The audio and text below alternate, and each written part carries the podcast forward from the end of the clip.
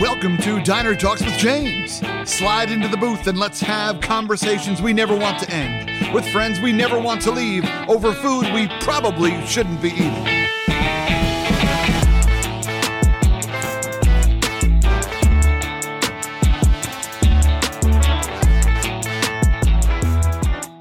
Welcome to Diner Talks with James.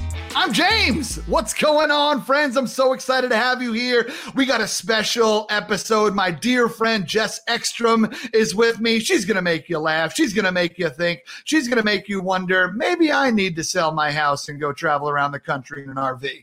It's great. She's very influential. But before that, my friends, we have some standards here. And also, please check it out. We're still in the middle of moving right now. So I hope the internet sounds good. Let's find out, shall we? Great great. Uh, but either way, my friends, I am excited to have you here in the diner. And let's jump in with tonight's top three. Top three. First off, we lost an icon. We lost an icon, my friends. And so I want to give you the top, my top three favorite quotes of the one and only Ruth Bader Ginsburg. so here are my top three favorite quotes from RBG, notorious RBG to you folks. All right, here we go. I ask no favor for my sex. All I ask of our brethren is that they take their feet off our necks. What a boss. Next, I would like to be remembered as someone who used whatever talent she had to do the work to the very best of her ability. I love that one. One of my favorite quotes of all time is from one of my favorite movies of all time. It's called The Bronx Tale. And one of my favorite quotes from that is The worst thing in life is wasted talent. RBG, you most certainly did not waste your talent. And my favorite quote from RBG is one that most people know, uh, but I love it as well. Fight for the things that you care about, but do it in a way that will lead others to join you. Can I get an amen up in here? RBG, Thank you. Thank you for what you did, for what you fought for, for what you stood up for. Yes, you had your flaws. You didn't nail it every single time, but damn it, our country is in a better place because you served. Thank you, RBG. Appreciate you. Next, top three, top three. We out here.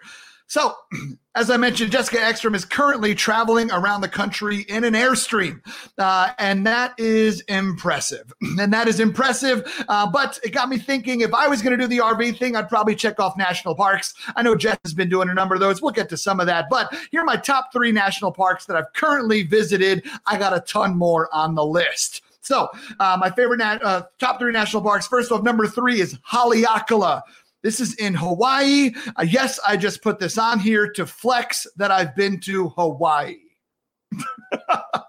I'm just kidding. It was stunning. We went up to the top of this volcano and we watched the sunset over the clouds. At one point, we drove through the clouds, came out on the other side, watched the sunset into the clouds, and then the Milky Way came out and it was outrageous. It was beautiful. Next, Yosemite. Yosemite. That one's going to sting for Jess, but that's okay. Um, next one is Yosemite. What an incredible park. When I first showed up, it was completely encased in fog. And I said, Really?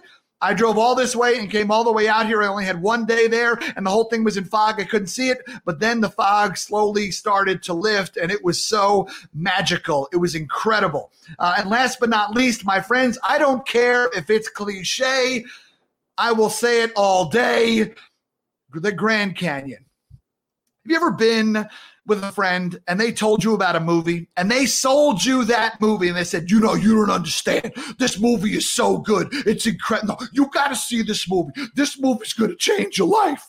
You ever been with someone like that? And then you go see the movie and you're like, mm. I mean, that was maybe two stars, right? Like maybe, that was maybe 60% on Rotten Tomatoes. My friends, the Grand Canyon, no matter how much I tell you how beautiful it is, you will have an experience when you go, and it is incredible. It's just one of those things that defies those. And also, I got to take a helicopter tour over it, so that makes it special too. Those are my top three national parks. Last but not least, in honor of Jess Ekstrom's rolling experience that she is having right now. I once rented an RV with two of my friends. One of them, now now wife Tina, and another buddy Steve, rented an RV to go to the Indianapolis 500. We picked it up in DC and we drove over and we slept in the fields in the RV. It was a fascinating cross section of American culture. and it was awesome.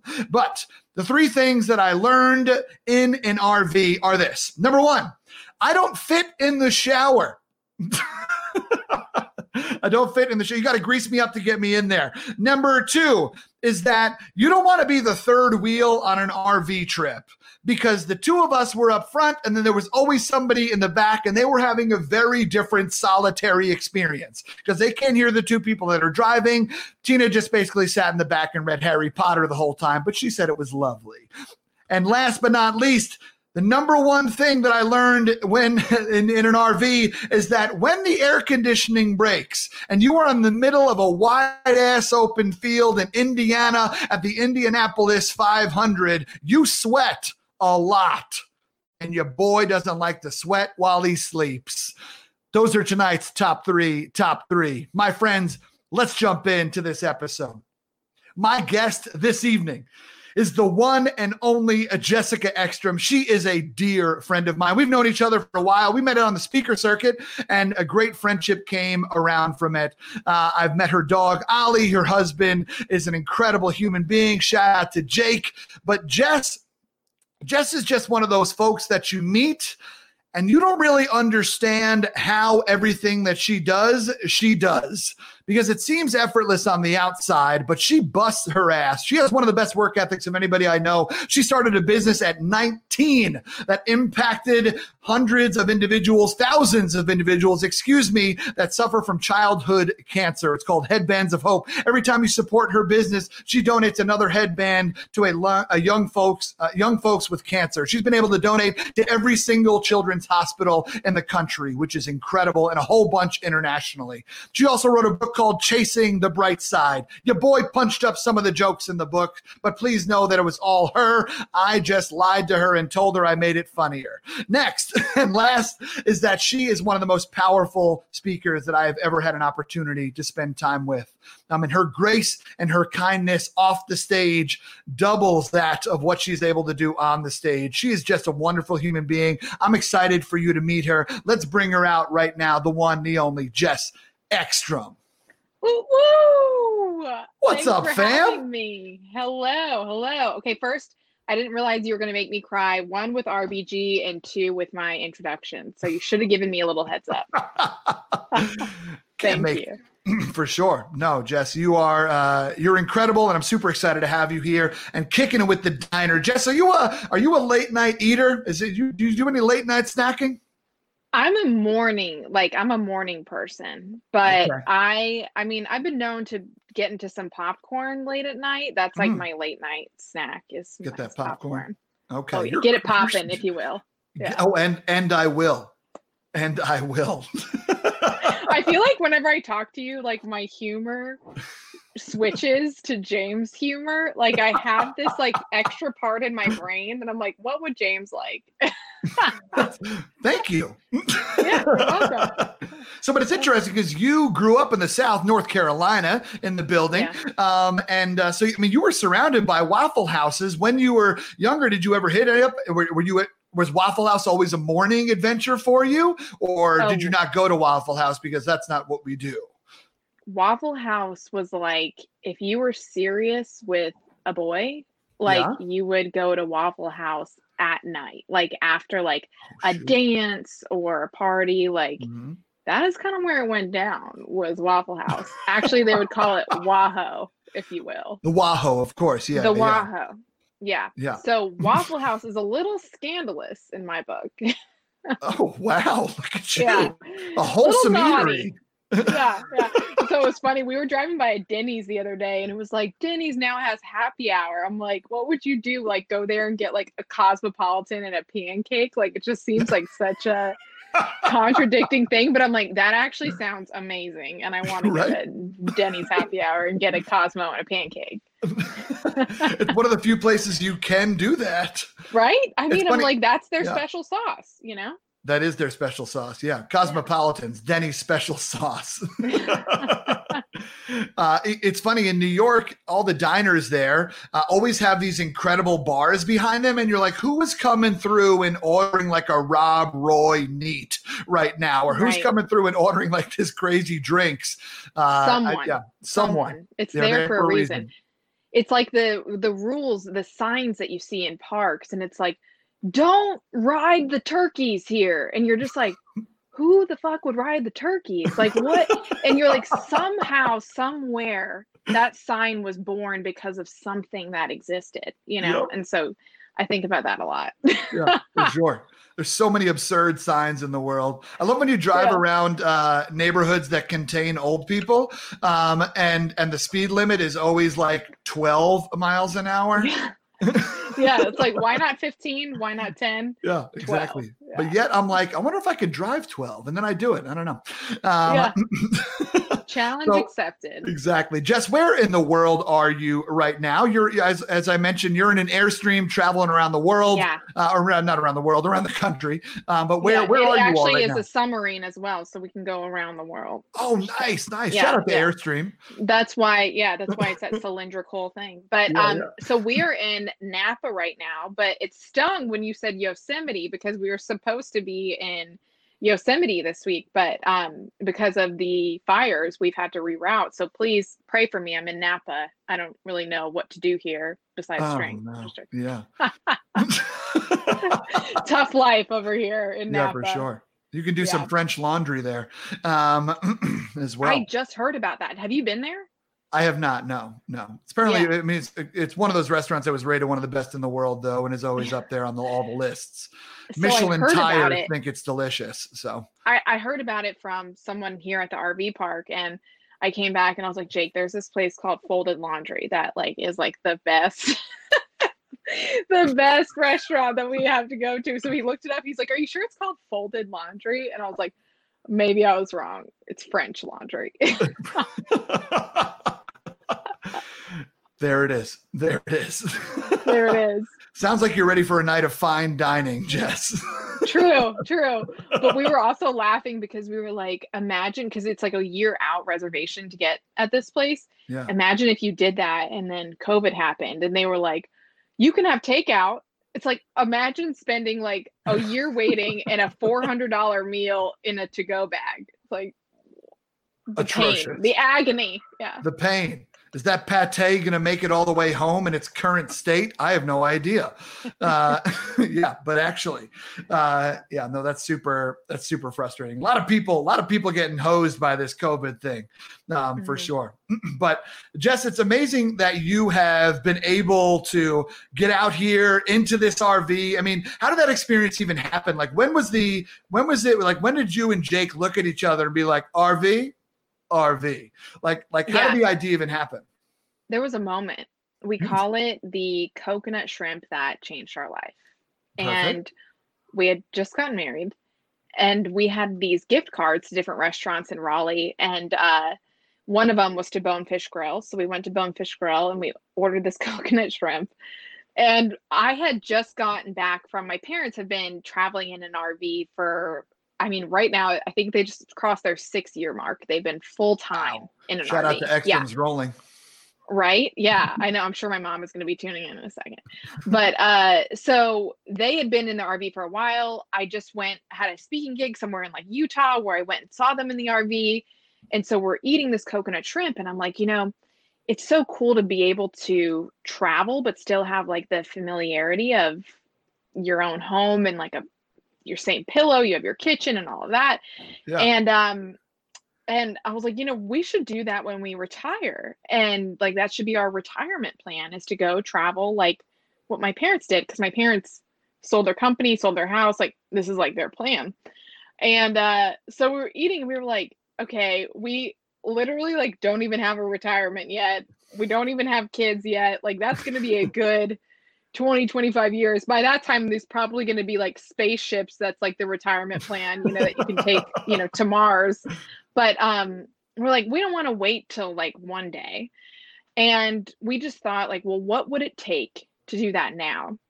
And i feel like that was um it started this conversation that we almost like pretended to go all in. So we're like okay let's just say fuck it we're going in an airstream like this is what we're doing and what would our life look like if that was like a hard decision that we made we're like mm-hmm. okay we have to rent out our place we have to um, figure out you know if my business can sustain us from the road or if you can do your job remote and we'd have to figure out can we buy an RV? What does that Yep. cost? What's the budget?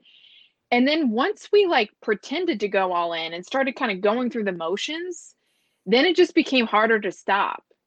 And so I think sometimes like when you're thinking about something that you want to do that feels big, I just say like pretend to go all in. Like give yourself like a time frame, whether it's like a Mm. few days, a week, even a month, like go all in on it and and just see like how it feels because a lot of times the hesitation is just like breaking that seal of fear. And so we just kind of little by little started crossing crossing things off and then we're like, "Oh, guess we're doing this."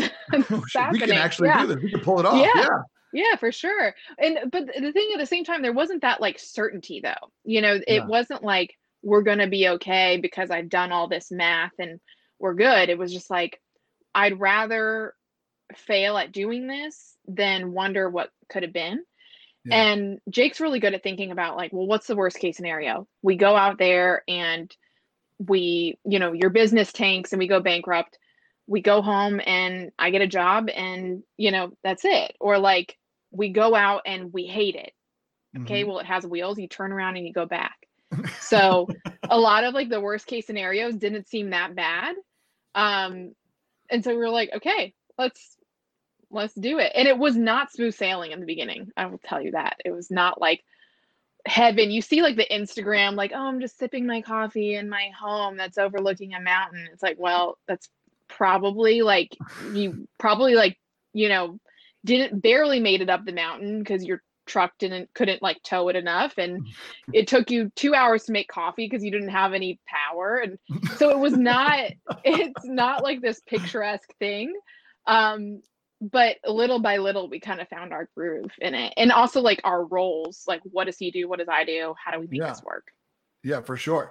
Yeah, I was gonna say that's an interesting thing is like trying to figure out some of those roles of like where like I mean, is it is it like a typical home where it's like, all right, I do the dishes and you do the laundry, or is it like how does Right. that? I mean, I'll fetch the pail of water and you go catch the fish. Like, Yeah. like, like what what have what have been some of those interesting roles that you didn't think about in the beginning, but then you're like, no, we need we need somebody to do this routinely for us. i mean i usually hunt and catch dinner jake's the gatherer Mm, okay, joking. great, great, great, perfect.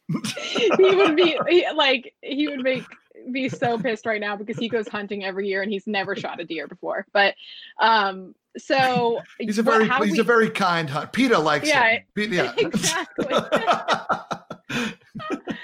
um so we kind of like at first it was just a cluster because we were like how do you tow this it actually arrived dented because the person that was delivering it like backed it in somewhere at a gas station and so we have this massive dent in the back left of our airstream like literally before we even touched it Oh, and at first we were like, oh my gosh, we have to get this fixed. It's, you know, what are we going to do? And then we were like, well, if it's already dented, we're probably going to dent it again or like scratch it up somehow. Like, looks like we just got that out of the way. yeah, Um, so that kind of was funny. It kind of like changed our tone in the beginning of like, it's already, it's like the first scratch on your car. You just, you stop holding your breath around it because you're Yeah. like, well, already fucked it up. So, you know, we're good let's like get that out of the way um so as far as like our roles it was a little confusing in the beginning because i was starting my like i was running headbands of hope but i was also trying to kind of like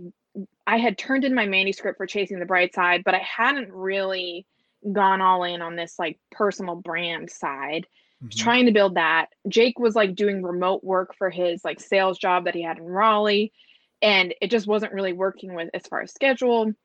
And so we had we made this leap of like, I'm gonna work and he's gonna do all the logistics of this trip because we realized it was so there was so much to do, whether it was like reservations or even just navigation. Like sometimes you can't go on like regular roads when you're towing Oh, sure, um, yeah. maintenance, all of it. And so that, and for a while, it kind of changed the um, tone of my work for the worse because I felt like being the person that was working, I was like, this has to work. You know, like uh, Yeah. before that, I was just kind of throwing shit at the wall, see what sticks. Like, yeah, I'll launch a course. Like, cool, I'm writing a book. whatever. But then when it's when I felt like I was putting that pressure on myself, like work started to be like, oh my gosh, this is like make or break, you know, when it wasn't. But um, you know, I've worked out of that, which we can get more into in a bit. But uh what we've kind of come to realize is like Jake is really good at handling so many things that mm-hmm. also allows me to is going to make me sound super like maybe bougie but like be in my like best work mind you know sure, yeah. if yeah. i am writing a book or launching a course or doing a webinar but i'm also like where are we going to sleep tonight like that those things don't work where he's like i got the reservation I've gone grocery shopping. I've done all this. He does a lot more now, actually, with my work, but um, he's really handled a lot of the logistics of the trip. So that way mm-hmm. I can financially support it, um, which just actually turned out to be like my business grew because of going on this trip and just kind of like the unique part of it, which, you know, was kind of weird, but also kind of cool. Yeah, that's really cool.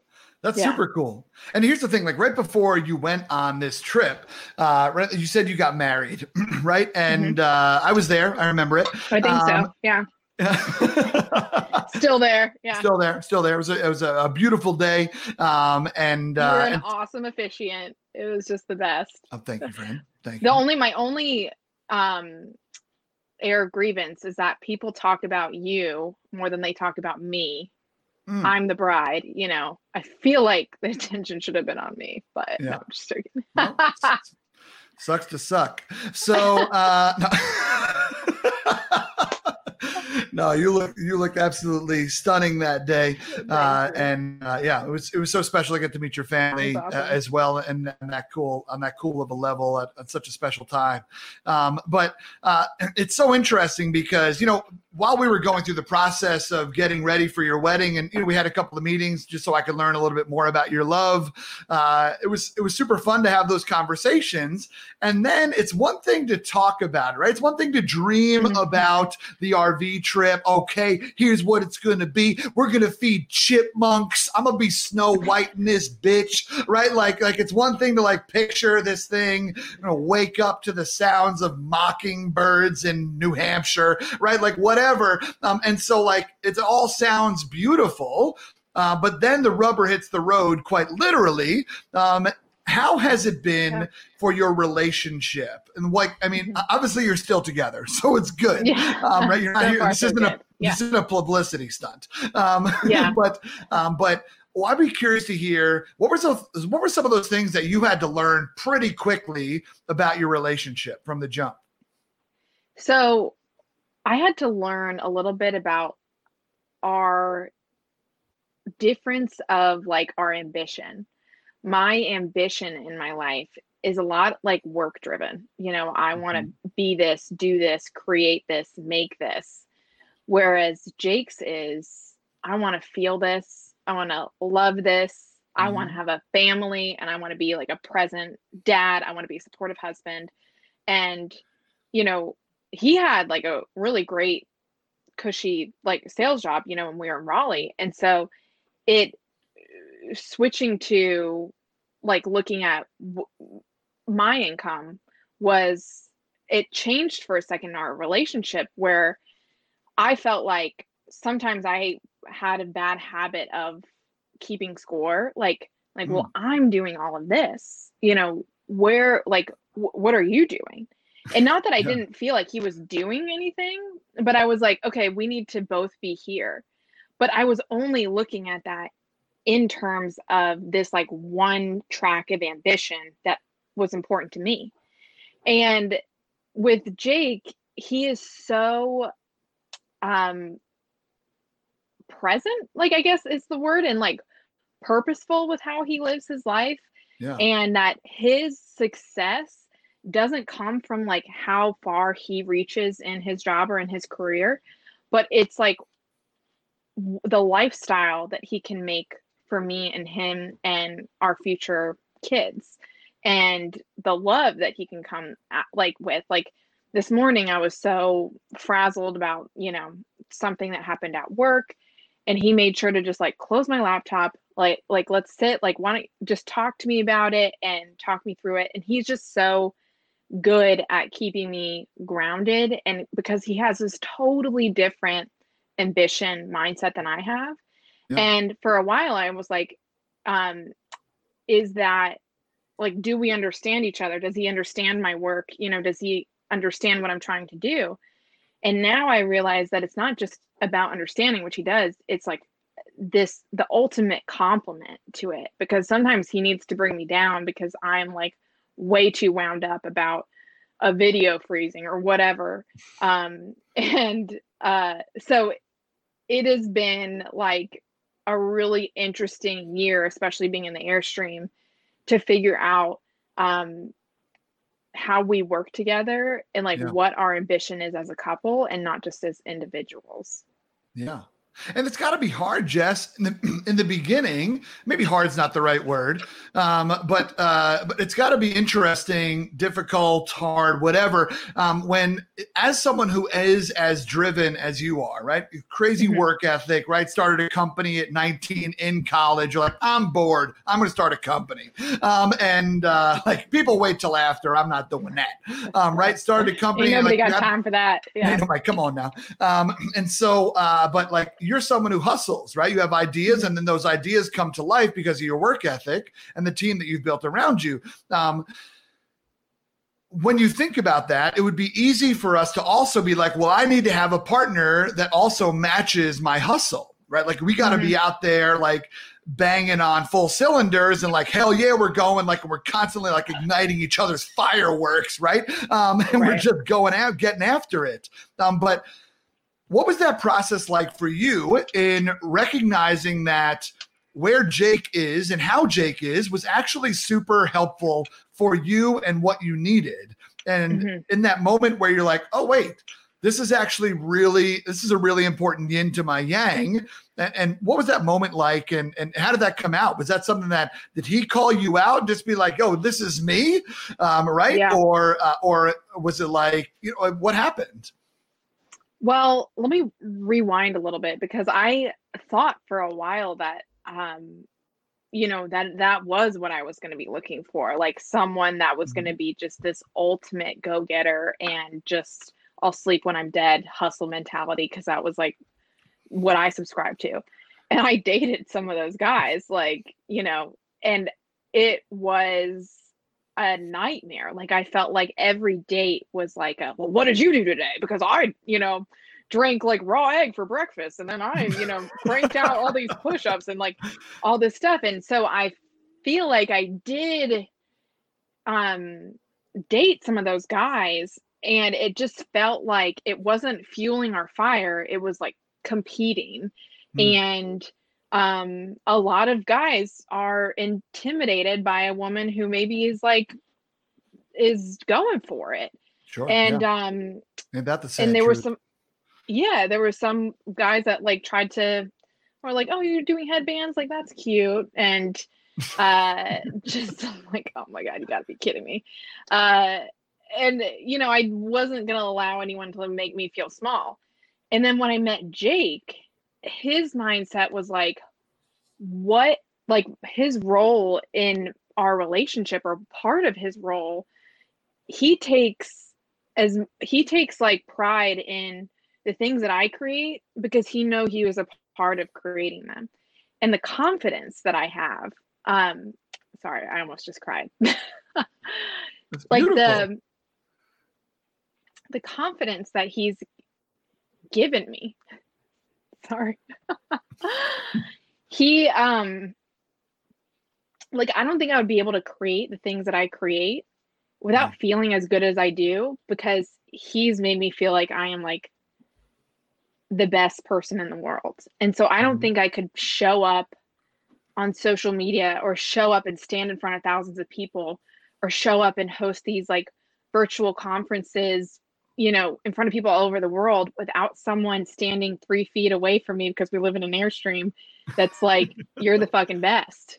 You know, like I don't think I would have been able to do any of that had he not seen that in me. Um, mm-hmm. so he is so much a part of like whatever I've done, but also in the technical side. I mean, he's like, we've been bombarded hosting this virtual conference for authors and he's on customer service emails today, like making sure everyone's chill and like answering questions. And so he's like not afraid of being, he doesn't care about being the face. He, Yeah. he's going to roll up his sleeves and make sure like that our, um, like we both have that same North Star. So, Mhm. um, yeah, I'll stop there. Uh, no need. I was in it, y'all. I was, I'm Yeah. getting welled up over here. I mean, I'm also know, a like, notorious man. sap. So, um, My fake but- lashes are going to fall off. Yeah. Oh yeah, mine too, girl. Uh, you kidding me? It's getting windy over here. I'm batting my eyes so much. Uh, yeah. uh, but that is, I mean, that's beautiful, right? And and that's beautiful. And I think you know, obviously, the fact that you did a little bit of trial and error on the front end, and you dated those Mm-hmm. individuals that are out here getting gains with a Z, um, right? Yeah. And that that wasn't your type of folk. Uh, that's, I mean, that's that's awesome that you learned that. Um, and that doesn't necessarily mean that in the middle of the hustle that you that there wasn't a little bit of tension, right? You talked a little bit about that, um, where it was Yeah. just like, no, we got to move, no, we got to go, this is it, um, right? And uh, but having somebody to slow you down is so beautiful, is really important, um, and it's that's it's something that I don't often ask for. It's something that I don't even necessarily know uh, that that I wanted or needed. Um, in my previous relationship, I certainly had that, uh, but almost too much. Um, and uh, I, I kind of went with someone who I was like, oh no, everybody say opposites attract, and so you should be in a relationship with someone who's very different than you. And and I found someone Yeah. who was an incredible human being, um, and it was very different than me. And it just didn't quite work for various reasons, um, and uh, a number of which were my fault. But keeping it moving. Um, but the thing is, um, is that uh, you know, in my new relationship, I recently started counseling again because I'm trying to do a little bit of work on uh, uh, just on me, and I want to give myself a little bit of time and and, and whatnot. And uh, and one of the questions that the counselor asked me was. Uh, you know, she said, you know, I hear that you say you beat yourself up a lot. You don't let yourself have the wins. You don't hear compliments. You don't take compliments. You don't think you deserve them and whatnot. And I'm like, yep, yep, sounds right. Sounds right. Yep, that's what I just said. Um, and then she said, well, how about when Tina, your wife, compliments you? How does that go? And in the beginning, when we first started uh, going steady, um, like it didn't. And when she complimented me, it just kind of flew in one ear and out the other. I was like, ah, you're supposed to love me. Ah, this is young love. Ah, you're just nice. Ah, you're a soft Midwesterner. Ah, you're a, right? Like I, whatever, whatever the thing is that I would insert in some of those moments, it were all stories that I told myself so that I didn't actually hear her compliment as a real one. Um, and that was really hard for me. Uh, that was really hard for me to switch and to start realizing that wait maybe she actually does mean these things. Maybe she actually does think the world of me and believe in me and think that what i put out is worthy um, and of other people's uh, opinions and thoughts and whatnot. And it took me a while to get to that place but it's so powerful that moment that you spoke about where you just kind of succumbed to i'm gonna let this person love me the way that they can love me the best mm-hmm. right? And that's what Jake does for you. And it's really incredible uh, to watch what he does because, you know, a lot of times, like if we're going to look at a car engine, we're like, oh, this car engine's got 500 horsepower. This thing's going to put you down a quarter mile sub 11 seconds. And it's like beautiful engine, but we don't ever think about the grease and the oil that actually makes the engine run because a lot of us don't care about that. We don't want to focus on that. We want to focus on the big, sexy idea. But people like Jake, are down to get greasy, right? Mhm. And get in there and answer these customer service emails. No one want, no one's like, hell yeah, I want to do customer service emails, right? Like that's terrible, um, right? No one's like, hell yeah, grocery shopping, let's go, unless they have kids and they want to get away from them. Um, but the thing is, is that it's really beautiful that you had this moment, um, that you had this moment where you're like, no, maybe you are exactly what I need Mhm. even though we're in different places. Uh, and I think, I don't know, I just think it's really beautiful to listen to the way that you talked about it and you talked about him. Yeah, and and we've talked about it before too, where he feels like he's dreaming more because of me, you know, and and like he now plays like a pretty prominent role in our business. Um and you know he like had it not been for us getting together he might not be living this entrepreneur lifestyle or what because he played football his entire life and so his whole life was so structured. It's like mm-hmm. now you work out you go to practice this is what you eat today you know you go to class or whatever. And so me coming in we're like i don't know what's going to happen today but i hope we don't lose money. Like that that's it that's it. Um and so i feel like we've both tugged a little bit about like where we were both standing and we have enough common values and similarities to where um, our differences are actually synergistic. And i think that that's where like in relationships where differences can play together is like yeah i'm a i'm a go-getter. I'll i'm a hustler. Jake's more let's think this through um let me like put together more of a strategy like let me see what yeah. other people have done yeah mm-hmm. more pragmatic but that like top 10% of like why we're doing this why it's important what we hope to achieve is the same so when that's the case like our differences are actually freaking awesome like the other day we got like the irs was like you didn't pay your taxes was like well yeah we did. And it's like that's like a call you never want to get. And he was the one that was like well i'm going to call the irs and tell them like show them our receipt number. And then i'm like that sounds like my root canal like spending two hours like calling the irs to show them that we paid our taxes. And he's like got to do it because we got to move you know? And and so he's happy to do that stuff because he knows that it's like okay this is adding to that 10% that we both want to do um mm-hmm so I think when you think about relationships in terms of differences, it's like that's great. Like it's okay to be different as long as you have the same things that you're aspiring to together and like those same values, which I know sounds like super cliche, but it couldn't be more apparent in like the setup that we have now. Yeah. yeah, for sure. Uh, yeah, that's beautiful. That's really beautiful, Jess.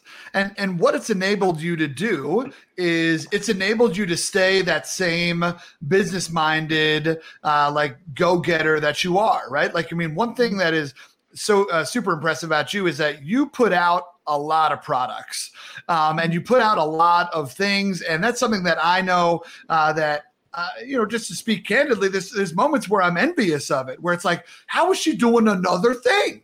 Like I'm, I'm still working on my one thing. Like how she got another thing, um, right? And I'm over here, and it's just, it's really, it's really cool to watch it. And then I'm like, and she's doing all this from the woods in Montana. What are you doing, bro? right? You know what I mean? And so it's interesting because obviously we can always write stories about somebody else's success right? And we can easily turn those into stories of, of ourselves as well, of like, you're not doing enough. We all know the comparison is the thief of joy and, and whatnot. And so comparing ourselves never really wins. And so I try to shut that down. But yeah. the thing that we were talking about that was really beautiful is that because of some of the strength that you yourself came into the game with, some of your hustle that you yourself came with, and then you combine that with some of the uh, with some of the love that Jake gives you, and and some of the belief that he gives you, and it kind of makes you this unstoppable juggernaut, right? This mm-hmm. beautiful uh, beacon of like, fuck it, let's go, like, let's yeah. try it. And that's one yeah. of the things that I admire the most about you is that you are very, you come from a place of like, Let's see. Let's just yeah. see. And I'm wondering if you could speak a little bit to that because not mm-hmm. everybody has the fortitude to just be like, I'm going to see this through. I'm yeah. going to put out this product, right? A lot of people have ideas. A lot of people even brainstorm, but not a lot of people start putting the pen to the paper and dream about the RV trip to the point where they actually do it. Not a lot of people come to the idea of like, hey, there are kids who I could really help out a lot, and just a small, tiny, cheap headband would put smiles yeah. on thousands and th- hundreds of thousands of faces. How can I figure out how to get headbands to hundreds of thousands of kids with cancer? I'm gonna figure it out, right? A lot of us have those ideas, um, but we don't see it through. Where do you mm-hmm. think some of that fortitude comes in in your life? Like where where did you develop that? Yeah, that's a really good question. Um, because right now, if I'm thinking about it, I'm like, okay, I'm constantly running like a cost benefit analysis in my mm-hmm. head. I'm like, this is something I want. What would be the gain and what would be the risk? Or what would I have to do in terms of time and money to make it happen? Yeah. And so it seems very like formulaic now. Um, one time, uh, I uh, someone's called me impulsive and it was someone that it was like it was a, a, a hire that I made. It wasn't working out. Um, and she was just like, it, yeah, it was just not a great situation. She said I was, she's like, well, you're just so impulsive about things. And I'm like, you know what? Impulsivity has never, um, has never been a bad thing for me because like anytime I pull the trigger on something, it either works out and I was like quick to fire and, or it didn't and i have like all of this information that like i didn't have before um and i try to be respectful of like what i ask for my team and not like running fire drills like now we're doing this like now we're you know and making sure that everyone's like you know can catch up on that speed. Um but like you know the opposite of impulsive is you know just like analysis paralysis. And i'm like i just don't think that I've never met someone that's like, I'm really successful because I've thought everything through. It's like, because you can think everything through and it's still not going to go the way that you thought it was going to. So you yeah. might as well just go for it. But as far as like where it came from, um, you know, it's funny, like as kid, like as a kid, I feel like my parents were never these like, I'm going to lecture you and give you all these life lessons. Mm-hmm. But the way that they lived their life was that style of just like, why not? Like my mom biked from New York to California, like on a bicycle. And uh, she loves biking. And one time um, when she was in college, she went to George Washington and DC and she lived in New York and she was going to go home for Thanksgiving but she um and she decided to bike she was like i'm just gonna bike home from washington d.c to long island like and she was just like i'll just figure it out like there was no like google maps or whatever she like hopped in some guy's truck at one point because it, they wouldn't allow bikes across this certain bridge. And she's like whatever happens like i'm just gonna figure it out. Like it's, it's gonna be fine. And my dad you know he played played division one football just like constantly just going for it. And so I feel like when I would look at their life um, that they lived and continued to live, and my dad, like one day, just when I was in middle school, um, he had a really great job as like a um, general manager for like a health club and was mm-hmm. just like, I have this really great idea and I want to do it.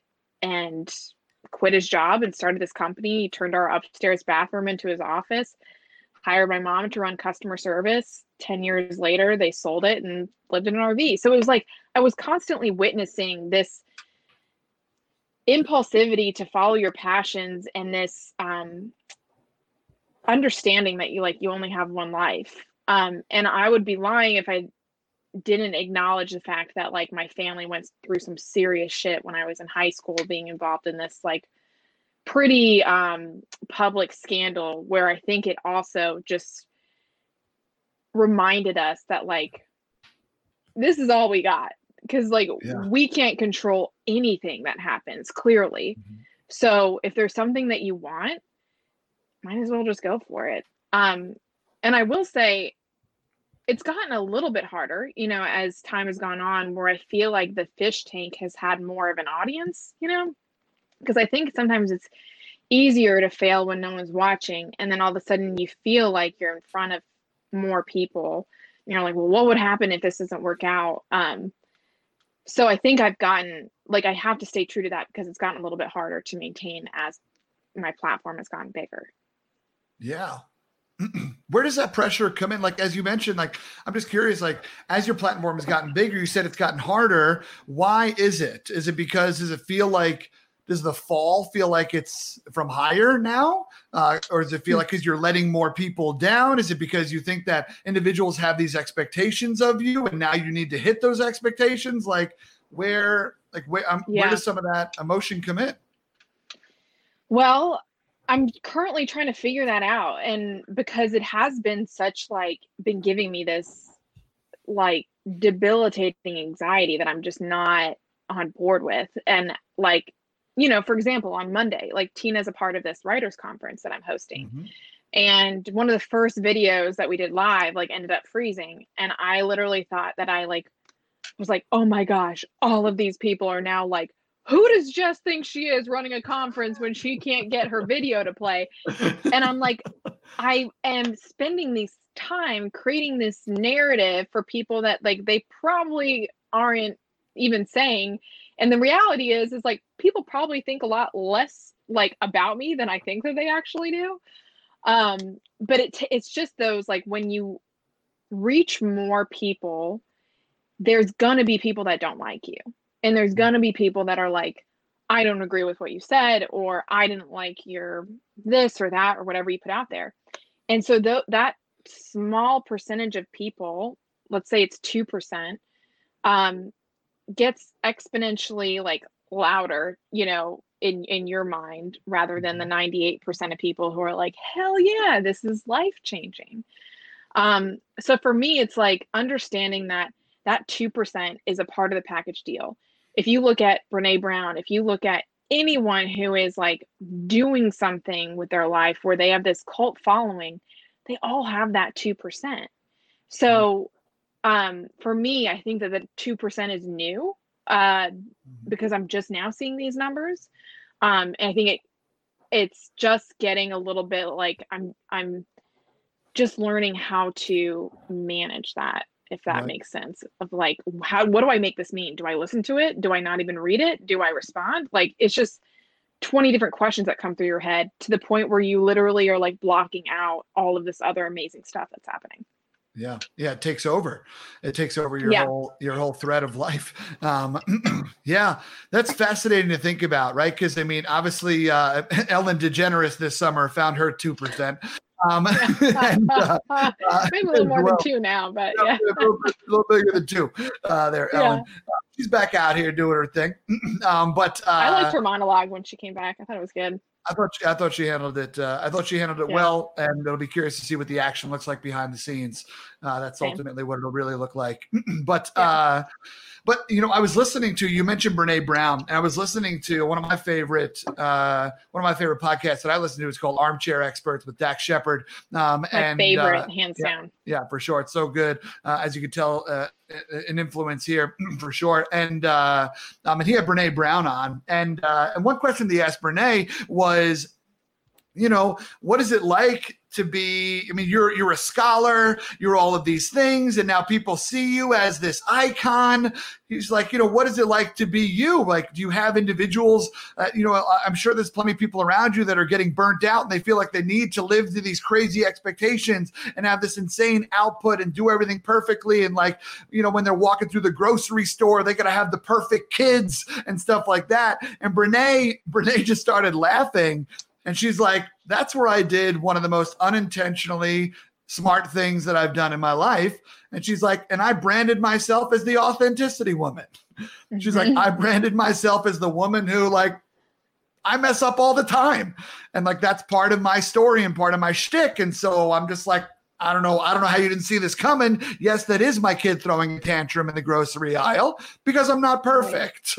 Right. Yeah. and so uh it's really interesting to think about that because as you are developing the brand that is Jess Ekstrom, uh, I think you have done an incredible job of humanizing yourself and I think that's one of the reasons why this, you know, this this uh, this glitch in the writers' conference is really nothing, um, Yeah. right? And it's also one of the reasons why. I mean, the other day you posted about how you recorded two hours of video and you found out that your mic Uh-huh. was muted, right? Uh, but it's interesting because you've also kind of, with the addition of your book, Chasing the Bright Side, you have also a little bit branded yourself as the optimism woman. Um, Mhm. and uh, and so there's a pressure that I could see potentially getting put on you to not have good days or to not have bad days or to not have Yeah. bad moments, right? It's like, hey, I went through this shitty thing and now I got to find the bright side because I wrote a damn book about it. What if it Yeah. just sucks and it's stupid? Yeah, yeah. That's an interesting pressure to put on yourself, but yet the people that love you and follow you um, are down for it. Right? Yeah. They're they're down for the slips and the struggles, and they appreciate it. Right? I mean, that's a lot of what I I know that I teach to audiences is is that idea that we have to teach through those slips and struggles because that's where humanity yeah. lies. That's where relatability is. Um, yeah. But it's super hard to do that while you're growing a brand that you think everything you do matters because yeah. you're excited about it and it hasn't had this completely proven success model yet where it's kind of on mm-hmm. autopilot um, and it's mm-hmm. still kind of new and growing. Yeah. So that's yeah. Pressure I, that you put I, on yourself is interesting to hear about. It's uh, interesting because um, you know, I want to show up as myself, you know, and that's like I didn't realize like sometimes how hard would that would be because people are like, "Oh, you're the headbands girl. Like you must be like Mother Teresa." I'm like, "Well, I actually curse like a sailor." And you know, that's that's me. And uh, I thought it was funny with Ellen in her opening monologue. She was like, "You know, I was labeled as this like be kind person." And she's like, "I don't recommend doing that because that's like part of me, but it's not all of me." And um being the the optimism person the chasing the bright side like if people read the book they understand that like optimism is actually not about the happy times. It's about mm-hmm. having the shitty days and and then using them to create something better. And there's no timeline for that. Like it took me 11 years to make sense of you know my what happened in in high school and with my family and it just because you don't see the bright side yet doesn't mean that that like silver lining isn't developing. But it was actually i haven't told anyone this before but i finally like i was like okay this is might have been like a year ago. I was like i'm gonna just start showing up as myself on social media in what i do. Like i'm not gonna try to hold back my sense of humor you know and all of it. And i was traveling somewhere and uh, I was flying Frontier Airlines, which is like not my favorite airline. And uh, I posted some Instagram story about like, um, wouldn't it be funny if Frontier had like um, a lounge, you know, in airports where they like if Frontier had an airline lounge, they would serve like half-eaten granola bars, or if front the frontier had an airline lounge it would be like bring your own chair or like you know all of and i just kind of like went on this riff of like if frontier had this airline lounge it would be like you know all this stupid stuff. And this person you know replied back and was just like you know i've been following you for a while and like this just doesn't feel like you it feels icky like even though you don't like frontier like people still work there and da da da da and so I just like took it down because I had this panic. I was like, oh my gosh, people saw the real me and they didn't like it, you know? And um, I think that is such a like a real thing that sometimes people in our industry experience is like, yes, I'm the person on stage that can make you laugh and, you know, give you the lesson. But like, if you see all of me, will you still like me? Where I have like kind of a crude sense of humor, I have like these, a lot of these flaws and, everyone does but it's a matter of like do you choose to lead with them? And do you choose to let people into that? Or are you going to kind of try to stay firm on this like be in this glass case of like this is who i am to the public this is who i am in private? I don't want to have that distinction. Um so yeah it's uh, like it's been weird trying to figure out like i want to show up as myself but i know i'm going to lose people if i do that but maybe yeah. that also means I'm going to gain the right people too. Um, so yeah, it's been kind of interesting. Sure, yeah. least. Yeah. Yeah. I mean, we, we're not going to go down too deep into this rabbit hole, but we have a mutual friend named Brittany um, who has certainly been posting some very, uh, some profound opinions um, that are very polarizing. um, mm-hmm. right and that those are her thoughts and she's posting about it and it's interesting to watch the way she's gaining followers by posting more controversial things and you wonder like what's going on there right um, and yeah. so it's it's a fascinating way to do it for sure but Jess, mm-hmm. fear not to quote uh, john legend all of me loves all of you and so i'm excited that you uh, are experimenting with what it looks like to be authentic and be congruent across yeah. all of your platforms well, I think the answer sorry to interrupt No, you, ahead, but I please think that the the answer came to me with the Black Lives Matter movement, which I'm Mhm. so glad you have that in your room right now. But I decided, you know, it wasn't even a decision. It was like a no brainer that I was like, yes, Mhm. this is what I'm going to use my platform for this year. And I'm going to be a part of this movement. I am going to, you know, like I'm going to be a part of the conversation. Um, and I'm going to bring like my black friends on to talk to people. I am going to, I given my Instagram account to some of my black friends to take over. Like I want to use my platform to be a part of this. And I lost like when you looked at like my Instagram analytics, it was like there was a loss, but then there was also a gain of new Yeah. people. And I'm like, I love that because those people who aren't standing behind this, like, I don't want to waste my breath on you. You know, like, this is not for you if you don't want to be a part of this discussion. And I'm so glad that people who do also found me from this. So I feel like the aftermath of standing for something is you're giving people a chance to react to you. And you can't control what that reaction is going to be. All you can control is what you stand for. So focusing more on what I stand for in a way that makes sense to me and feels good to me, the people the right people are going to find me and the wrong people are going to drop off. Mhm. Um so I feel like I kind of found that clarity the past couple months actually. Yeah. And it was beautiful to watch the way you used your platform as well. I thought you did it in a really, uh, in, a, in a really humbling way, um, in a really honest way, where it's kind of like, you know, hey, I don't know everything, but I'm trying to learn. And you posted a lot, and you know, I know you've been very, uh, very outspoken about Breonna Taylor, and so today is uh, a little bit of bullshit. Uh, unfortunate with uh, with learning about what is Yeah. not going to be happening to the people who murdered her, um, and uh, the police officers that is that murdered her, um, and, uh, and and so. Uh, but it the I like the way that you just put it that you know I I looked at the analytics and yeah there was a drop off but also there was this bump and that's so hard. I know for me I've talked about on here before that I have an Achilles heel that I need individuals to like me. And it's hard it's hard to figure out. it's all good. Ollie's Ollie's always Ollie's rooting for you. Yeah. Yeah. he said, "Go off, son." Um, so, uh, but you know, I have an Achilles heel where I need people to like me, and so sometimes what that looks like for me is I'm going to be authentic and vulnerable, but in a way that I have this little package that I'm going to share with you. Right? It's like, no, here's my authentic moment. Here's my thing. And like, I'm going to deliver that to you in a controlled manner, um, especially often to strangers and big audiences that won't hold me accountable. Um, right?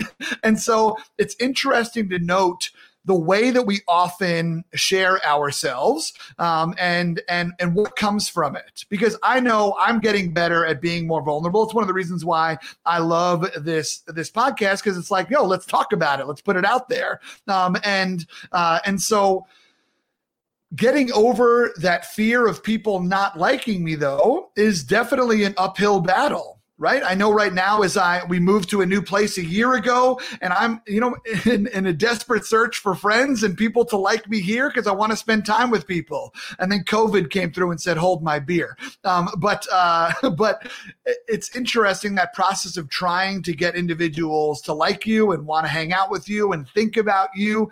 Um, you know, on the friendship side, but also on the follower side, on the customer side.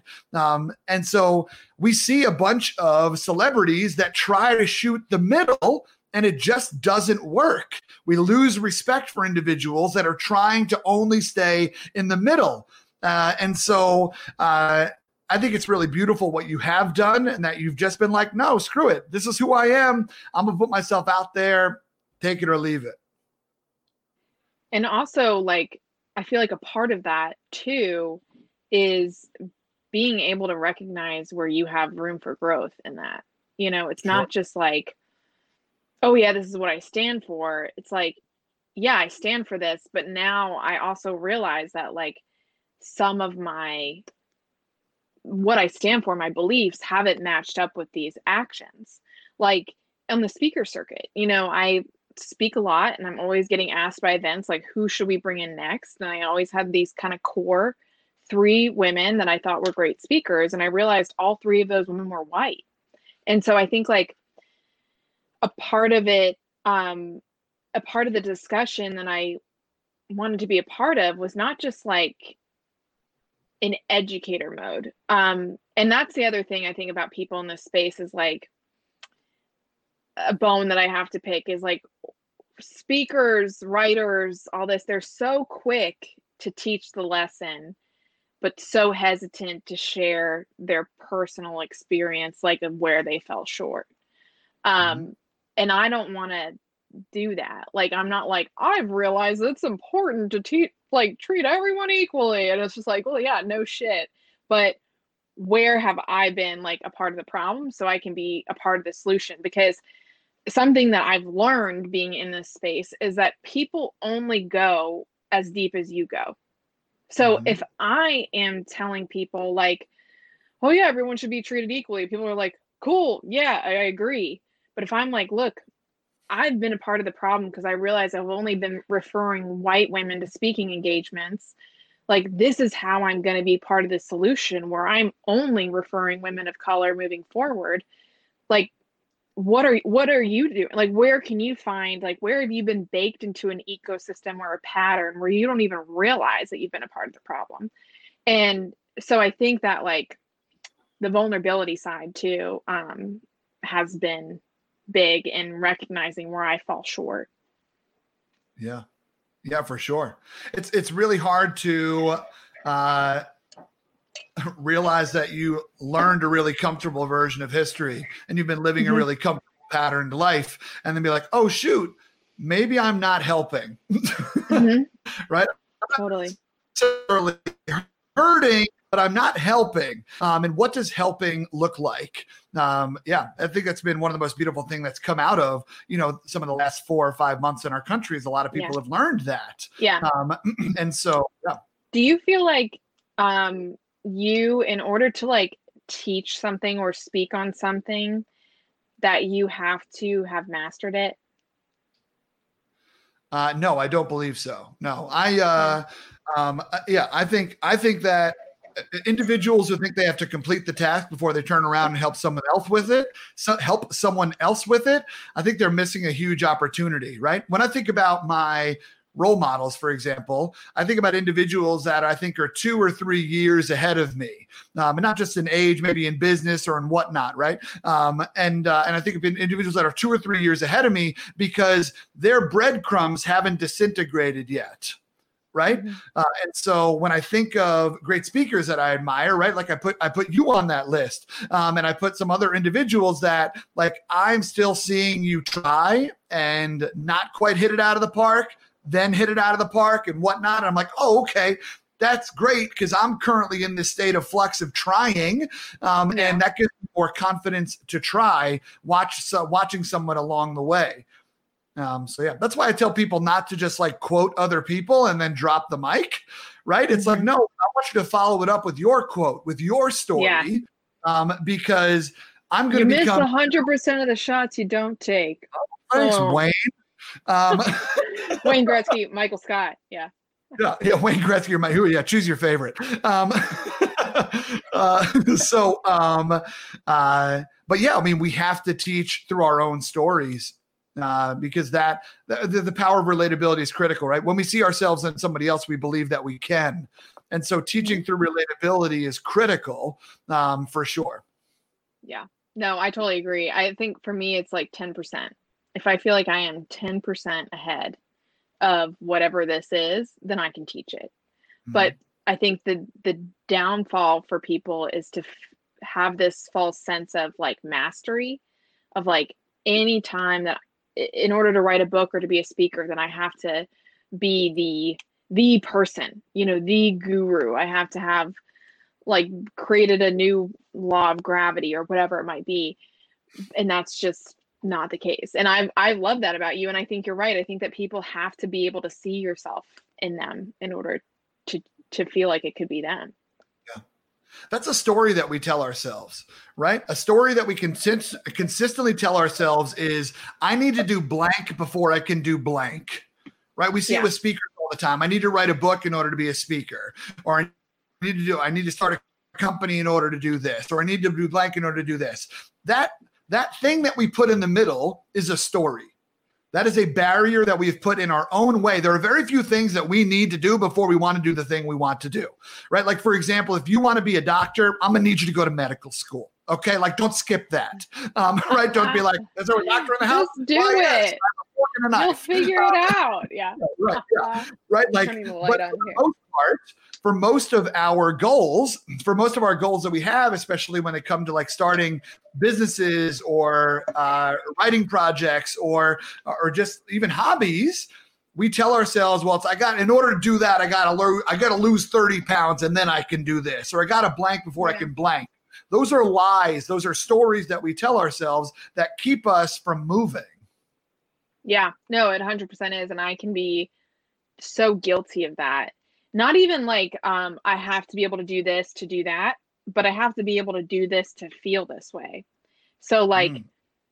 um you know i have to be able to sell a certain amount of copies in order to feel like chasing the bright side was a successful book you know mm. i have to be able to um like have this amount of people in my course in order to feel like I've actually created a, a good course.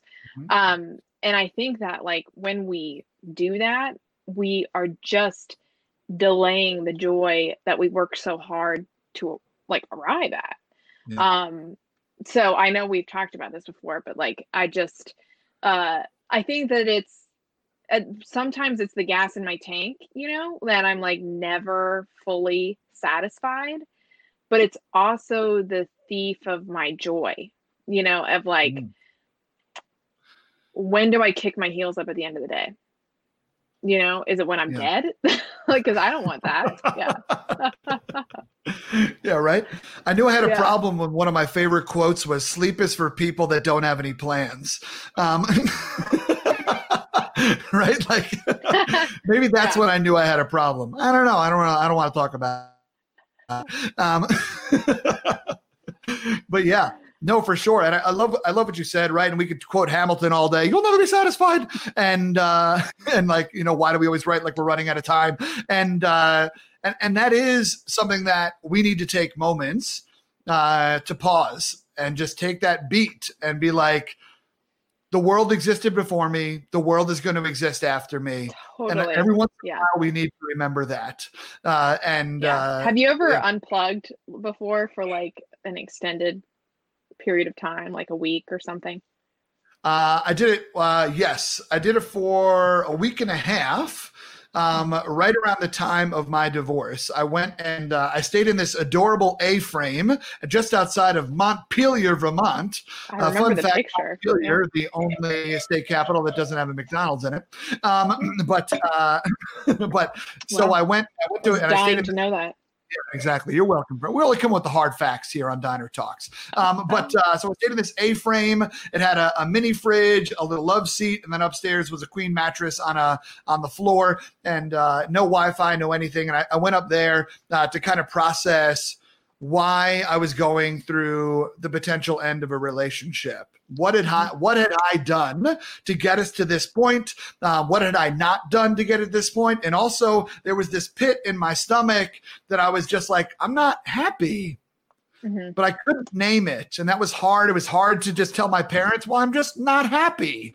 And they're right. like, well, figure it out right? Yeah. like and uh understandably so. Um but i was like i'm gonna figure it out. And so i unplugged that's when i got into meditation also um, and just try to practice some some mindfulness. That's also when I only bought uh, grocery deli. Uh, I b- bought deli turkey and deli cheese because all I thought I deserved to eat were roll ups, and so that was a cool moment in my life um, for sure. But, uh, torturing uh, yourself, torturing myself. At least get the mayo and mustard to put yeah. on it. Come on, nope. you're with that dry ass roll ups.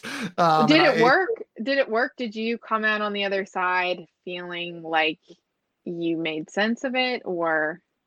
Yes. Yeah, I came out of the other side with clarity. Uh, which was really which was really powerful. Um, and how and was I, how was the first two days though?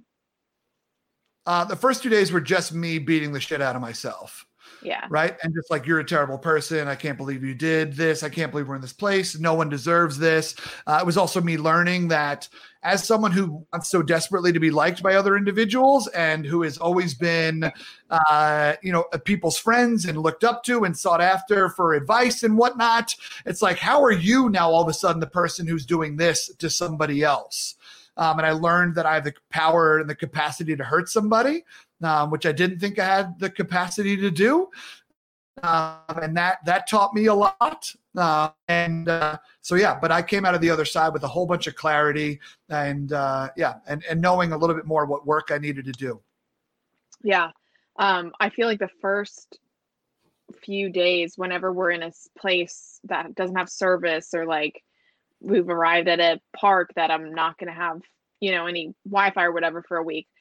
The first few days are angsty because you have these patterns of like, oh, I'm sitting on the toilet, I'm to check my phone. I'm, you know, whatever, like I'm to listen to music like and you have you realize that you just like so much of what's baked into your life is being anywhere from where you actually are.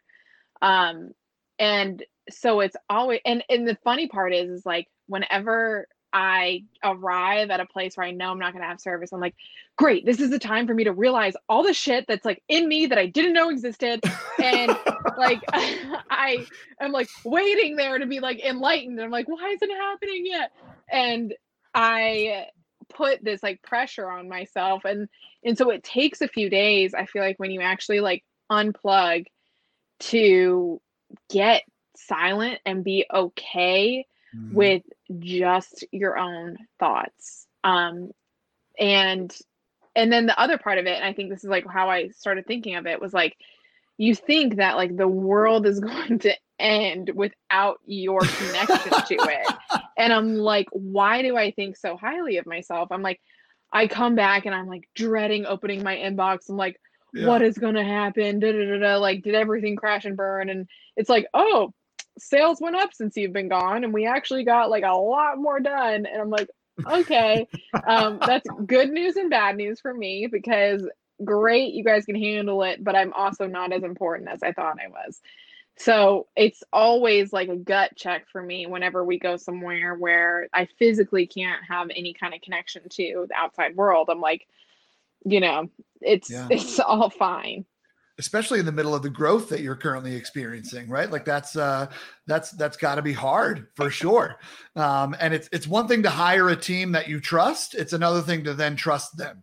Mm-hmm. right? It's so true so true. Um like i've been uh you know i made a lot of um hires this year actually mm-hmm. some really big hires uh and it was just so funny because it's like at a point where literally like my speaking income plummeted like all like so financially was probably has been like the worst year of my life but i'm like this is i committed that this is going to be a build year mm-hmm. where it's like i have never not been on a plane every week. I have never had so much stillness in time. So it's like let me build something magnificent and take this risk by like getting people on my team to do that um, but I mm-hmm.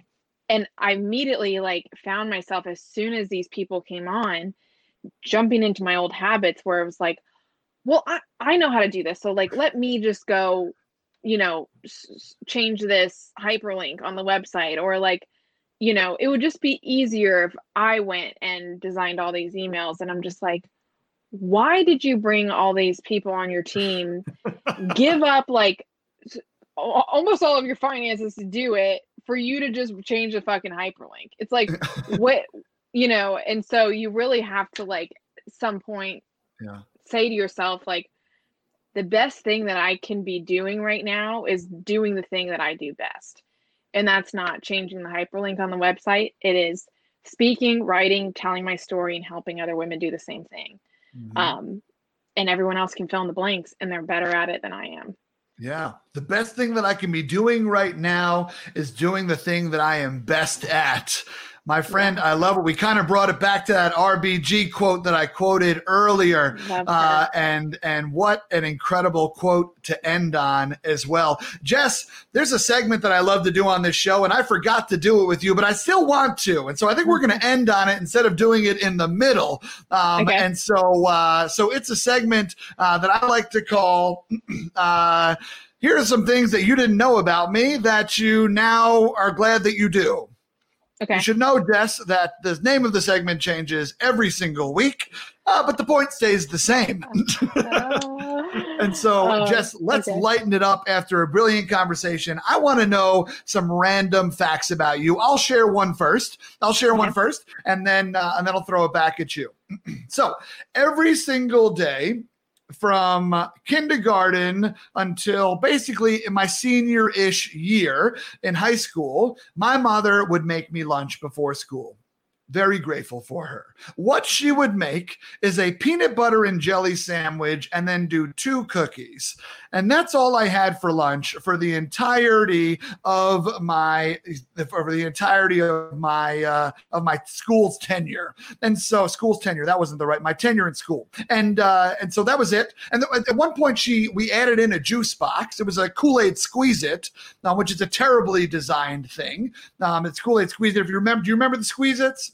Oh yeah, for sure. Yeah, and so they're filled all the way up to the top, and the only way that you can you got to you have to squeeze it and then twist the top in order for it to come out. But then inevitably Kool Aid goes everywhere. Kool Aid, the most notorious staining thing in the world, uh, it wasn't uh, it wasn't good. But and the Kool Aid would would serve as a steamroller, and it would roll into a fine paste my peanut butter and jelly sandwich and it would smash both cookies but at least i had something to drink with my lunch and that's what i had uh, for lunch in elementary school through high school.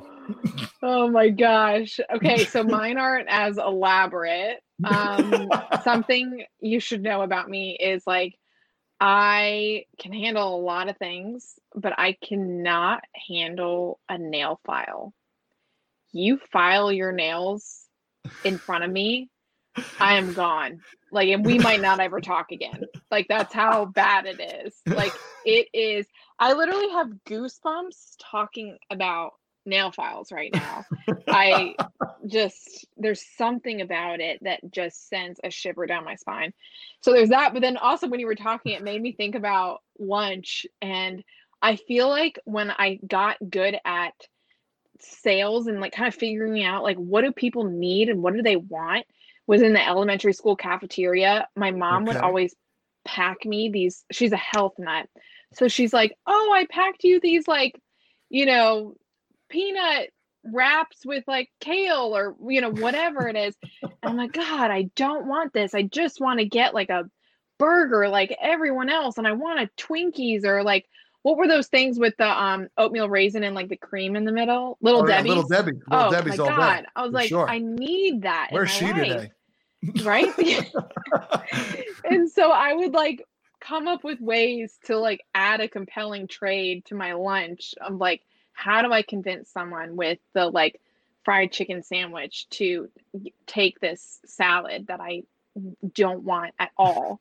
and so I think that that was like where I truly got started in like discovering how to talk to people and figuring out what their pain points are and like how to how to manipulate it. No, I'm not manipulating, but you know what I mean. Like I think that that was like that was the start for sure. That's incredible. oh, and then I would always eat dessert first and the teacher would get mad. She's like, You can't eat your cookie first. I was like, If I eat the cookie and then the sandwich, or if I eat the sandwich and then the cookie, like, what's the difference? I don't understand why this is a rule. Like, so that was something I started to feel pretty passionate about from a young age. Started started early with your rebellious streak. I remember watching I the commercials for like yeah. Well, yeah, of course, naturally, naturally. Yeah. And as long as we're on the topic of Little Debbie's, whenever you eat those uh, those magic uh, brownie bars, what I do is I mm-hmm. eat all the the brownie part first, and I take the icing off, and I, I eat the icing last. Wow, savor right. it. Savor it. Icing's the best I part. Love it. Yeah, it. I mean that's what I do with Oreos, but that's like a bold move to do that with the brownies. Yeah. Yeah. Yeah, that's That's fair. a strategy.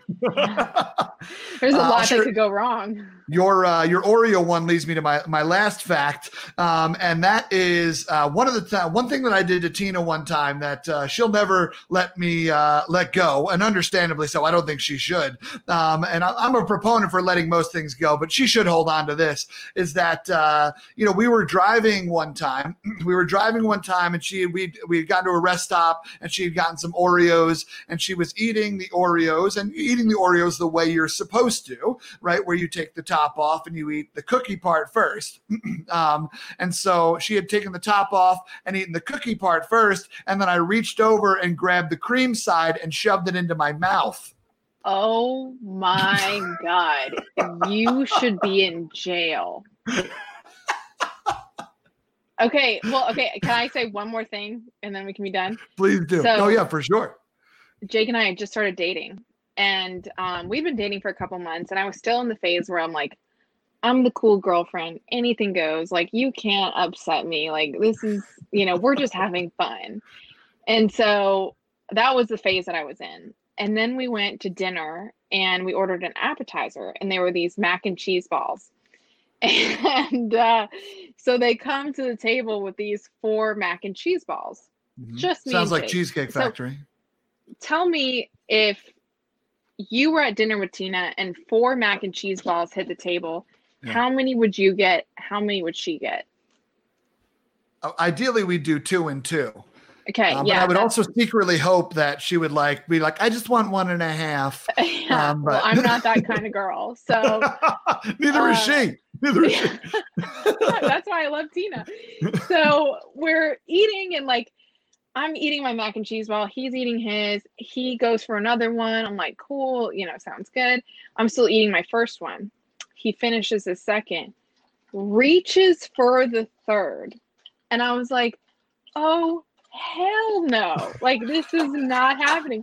And so that was the pivot point in our relationship where I was like, this is not about being the cool girlfriend anymore. Like, this, when we get an appetizer, it is split evenly. and so from there on out, we like get the nachos and like draw the line down the center. I'm like, you have yours, I have mine. I tend to be proprietary over food. I, I respect it. I mean, you know, if Yeah. we uh, we're nothing without our ethics. Um, Yep. that's awesome. I love it. Jess Ekstrom, it has been an absolute treat getting to spend time with you. Uh, I can't thank you enough for coming into the diner and uh, and sharing a bite with me. Thanks for having me. It's been so much fun. And I just love this series and can't wait to see what it turns into. Hell yeah, friend. Hell yeah. And you, we'll have you back for sure. Um, Jess, if you'd like, uh, we'd love to have you hang out for some questions if you can. Uh, so, Yeah. so hang out for just a minute. If y'all have some questions for Jess, make sure you throw those into the chat right now so we can get to those. But my friends who are listening to this on the podcast, thank you so much for listening on the podcast. This is a brand new venture for me, and I'm really excited and honored to have you as one of the listeners. Uh, thank you so much for being here. If you're interested in hearing the Q and A with Jess Ekstrom, please go ahead and check out my YouTube channel. Type in James T. Robo on YouTube, and you will see that her episode pops up pretty quickly uh, there in the Diner Talk section. Uh, but until then, my friends, please continue to have meaningful conversations by punching small talk in the face by asking better questions. You all take care, podcast listeners. Thank you so much for tuning into this episode of Diner Talks with James. It was so much fun getting to hang out with you and finish our milkshakes in that squeaky red leather booth. if you do me a favor and smash that subscribe button, that would be dope. And also, if you could leave a review on iTunes, well, come on now, you're gonna make me blush. also, if you want to be a part of the action, we record these live on YouTube Live every Wednesday night at 9 o'clock p.m. Eastern Standard Time. Go to YouTube and type in James T. Robo and smash that red subscribe button so you know when we go live next. Also, while we're on the subject, I'm James T. Robo all over the internet. I post meaningful content on Instagram, witty content on Twitter. Let's get connected in some other places, folks. And as always, if you're interested in learning more about the guest tonight, please check out the show notes. My friends, until next time, keep punching small talk in the face by asking better questions. Y'all take care.